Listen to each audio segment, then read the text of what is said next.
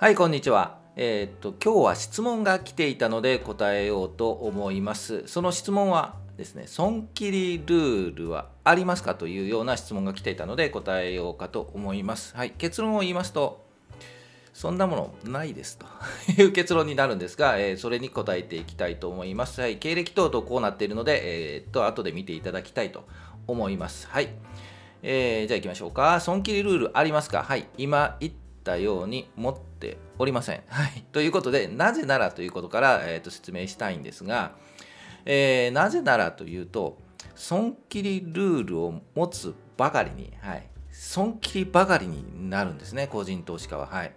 で、えー、これ経験上もあるんですけど、株買いますよね。はい、買えばね、必ず下がります。はい、これね、何回もね、あの収録で言ってるんですけど、個人投資家は、はい、うまくないです。あ下がります。はい、で、下がったらまた不安になるんですよね。えー、で、よく投資家、あの顧問、顧問投資家、うん、違うな、えー、説明している方、こういう投資しましょうよっていうふうに説明をしている方は、損切りルールを持ちましょう。はい、損切りルールを持ちましょう。というような、ことを言うんで、はい、損切りルール作っちゃうんですよね、はい、個人投資家。で、そこに必ず、はい、引っかかります。はい、で、引っかからないくとも下がって不安になって、もう売ろうかなと 上がらないしということになるので、はい、それの繰り返しになりますね。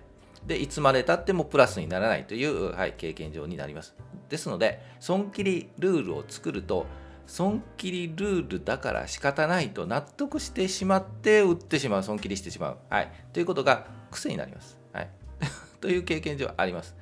でも下がったらどうするんだっていう話なんですがはい。持っておきましょう。はい。我慢。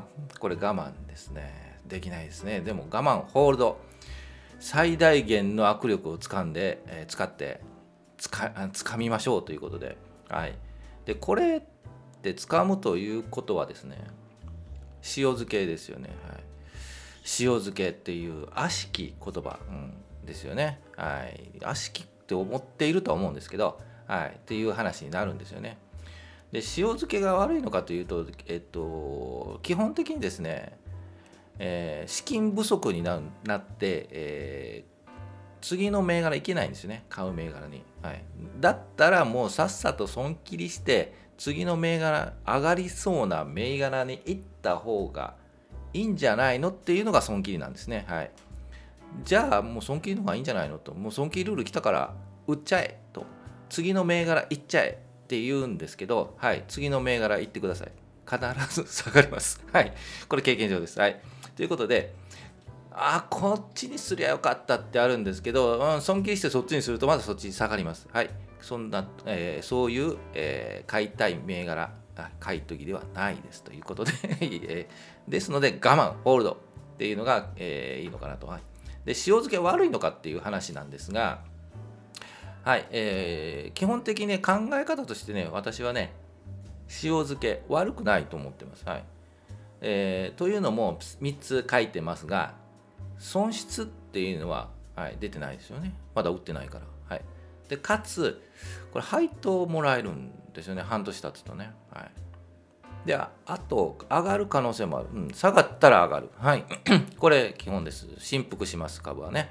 下がったら上がるということで、えー、もっと基本に戻って個人投資家っていうのは基本長期保有です。はい、で王道なので、えー、そういった意味でも、えーとね、塩漬けは悪いとイメージ持たずに、はいえー、は損失出てないし、配当もらえるし、まだ上がる可能性あるしというような感覚でいてもらったらいいかのいいのかなと、はい、思うわけですね。はい、ちょっと、うん、あのうまくしゃべれてないですね。はい、噛んでますね。はいえー、ということで私、現在、えー、ほぼ損切りしてません。はいえー、20年やってるんですが、えー、最初当初はもう損切りの連続オンパレードでしたけど今では損切りしていませんそれなぜかというところですがはい、えー、一つは売買タイミングっていうルールを作ったっていうのが一つです。はい。常にこのタイミングで買おう。はい。このタイミングで売ろうというような自分なりのルール。はい。後で説明しますけど、それをルールを作ったといったところと、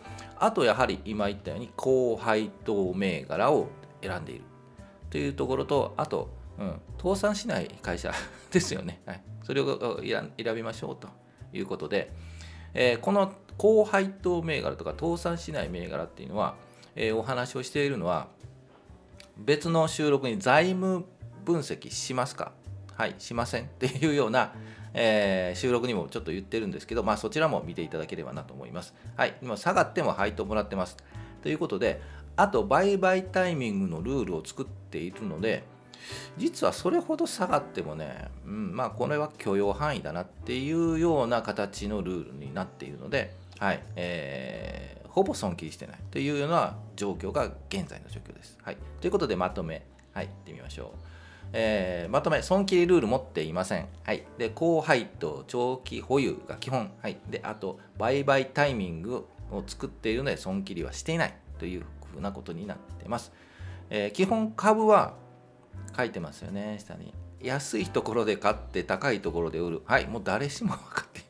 ということなんで、えー、じゃあもうどうすればいいのかというので、えー、もう最後、いつものように、えー、書いてるんですけど、損切りルールではなくて、えー、なんだっけ、えー、そう、えー、売買タイミング、はい、大事にしてるのは、売買タイミングを自分で作り上げて、えーまあ、判断ですよね、を作って、それを守っているというのが大事かなと、はい、いうふうに思います。損切りがね、損切り作ったからそのルールに従おうっていうよりも売買タイミングをこういうふうに作っているのでそちらに従おうという方が強いんですね。はい、で、えー、その売買タイミング判断方法っていうのはテクニカル分析。4本ね、5、5日移動、5言ってしまったな。5日移動平均、25日移動平均を見て、えー、売買タイミングを測る。これによって損切りね、本当ないですよね。うん、という最近ではね、はい、本当にあの始めた当初損切りばかりでしたね。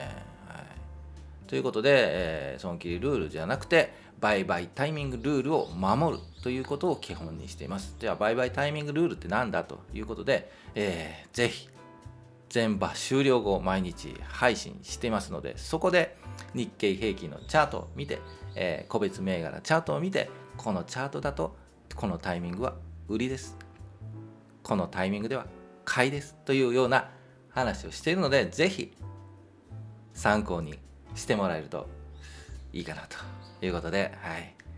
ぜひ、あの、皆さん聞いてください。はい。聞いて、言えてないね。はい。簡単ね。高評価、チャンネル登録、ぜひよろしくお願いします。もう一回言います。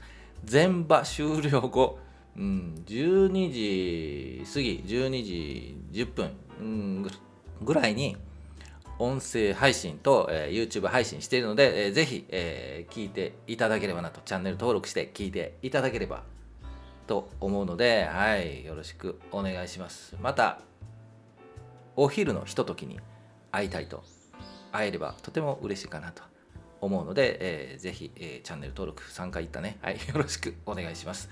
それでは今日もお疲れ様でした。また会いましょう。はい。お疲れ様。